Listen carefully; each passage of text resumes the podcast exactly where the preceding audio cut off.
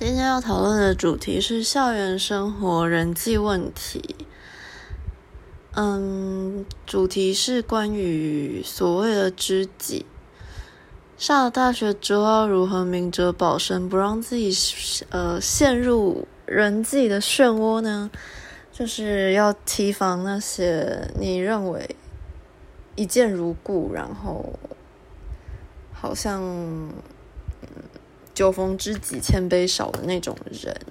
反而是你最应该提防的人，因为就像海绵宝宝说的，没有人会无缘无故对你好、对你微笑的。所以今天就要来谈论的是，为什么要提防那些所谓的知己、知心好友、知心姐姐、知心学长。嗯，进入新环境，人难免急于寻求归属感。这种不安全感会让我们降低警戒，不知不觉让人拿捏住自己的短板。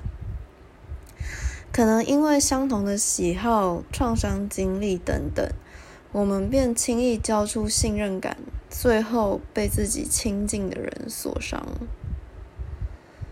以精神疾病为例，他身为病友，可能会推荐你医疗资源，同时也顺利掌握了你的隐私。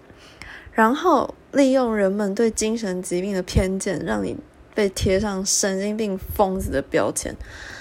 不然哪天他不爽你的时候，就公开让大家知道你在哪里看病，你吃什么药，或是有什么症状之类的。反正他也是精神病，所以他犯罪减刑。意思就是说，不要随便把你自己的。健康状况、医疗的资讯告诉别人，这也是一种自保。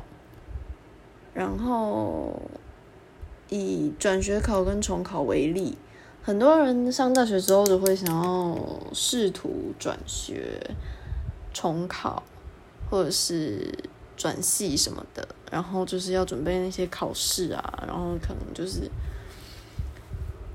可能会遇到跟你志同道合，就是也想逃的，也想要转到叉叉系的，现在也想要准备某些考试的人。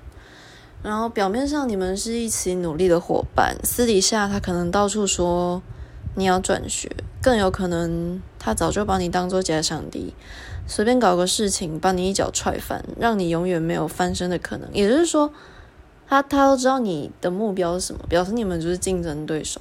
你们竞争对手，他们他就可以就是搞一些事情，表面上就是跟你可能一起努力，但背地里他可能就是到处说你的闲话，说哎，他那个那个谁要转学这样子，反正这种人就很讨厌，这种人超多超红。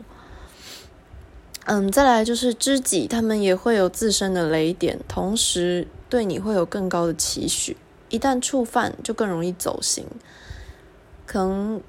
虽然说是知己，但是更容易有盲点，对人性的丑恶会有误判，也会有很大的偏差。意思就是说，可能你你当她是知心大姐姐，你觉得你们无话不谈，就是什么事情都可以说，然后说什么对方也不会介意，但搞不好人家介意的要死。但是碍于你们的情分，他不会直说，所以这些误会就一直憋在心里面。因为你们都是新环境刚认识的人。自然就都客客气气，但是可能又因为你们，你觉得你们是知己，所以你们你可能就是会越越过那条礼貌的界限，这样子，最后导致两个人一就是回不去，然后关系恶化，而且成为最了解彼此的仇人、最熟悉的陌生人之类的。为什么要提防知己？因为他们知道的太多了。破碎的人吸引破碎的人。要么一起沉沦，要么他踩你上位。完整的人不需要所谓的知己，他们没有感情利益的需求，更不需要依赖同温层取暖。为什么会被知己算计？因为他想追求的东西也一样。知己也是某种程度的竞争对手，而且想法和行动都更容易掌握，所以知己更容易算计知己。不然他要算计谁？什么样的人会成为知己呢？拥有相似的经历和性格，价值观契合，想法相近，相对的拥有相同的缺陷，不论是性格上还是身心上。知己是最了解自己，却也最容易算计自己的人。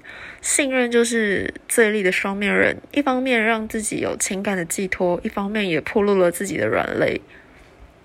结论：见面三分情，展现三分的自己，给予他人三分的信任。一方面藏拙，另一方面不要锋芒毕露。多看多听，保持在冷眼旁观的位置，不用急着随大家起舞，也要花时间考验人心。很多时候，人表面是笑脸，背后是刀子。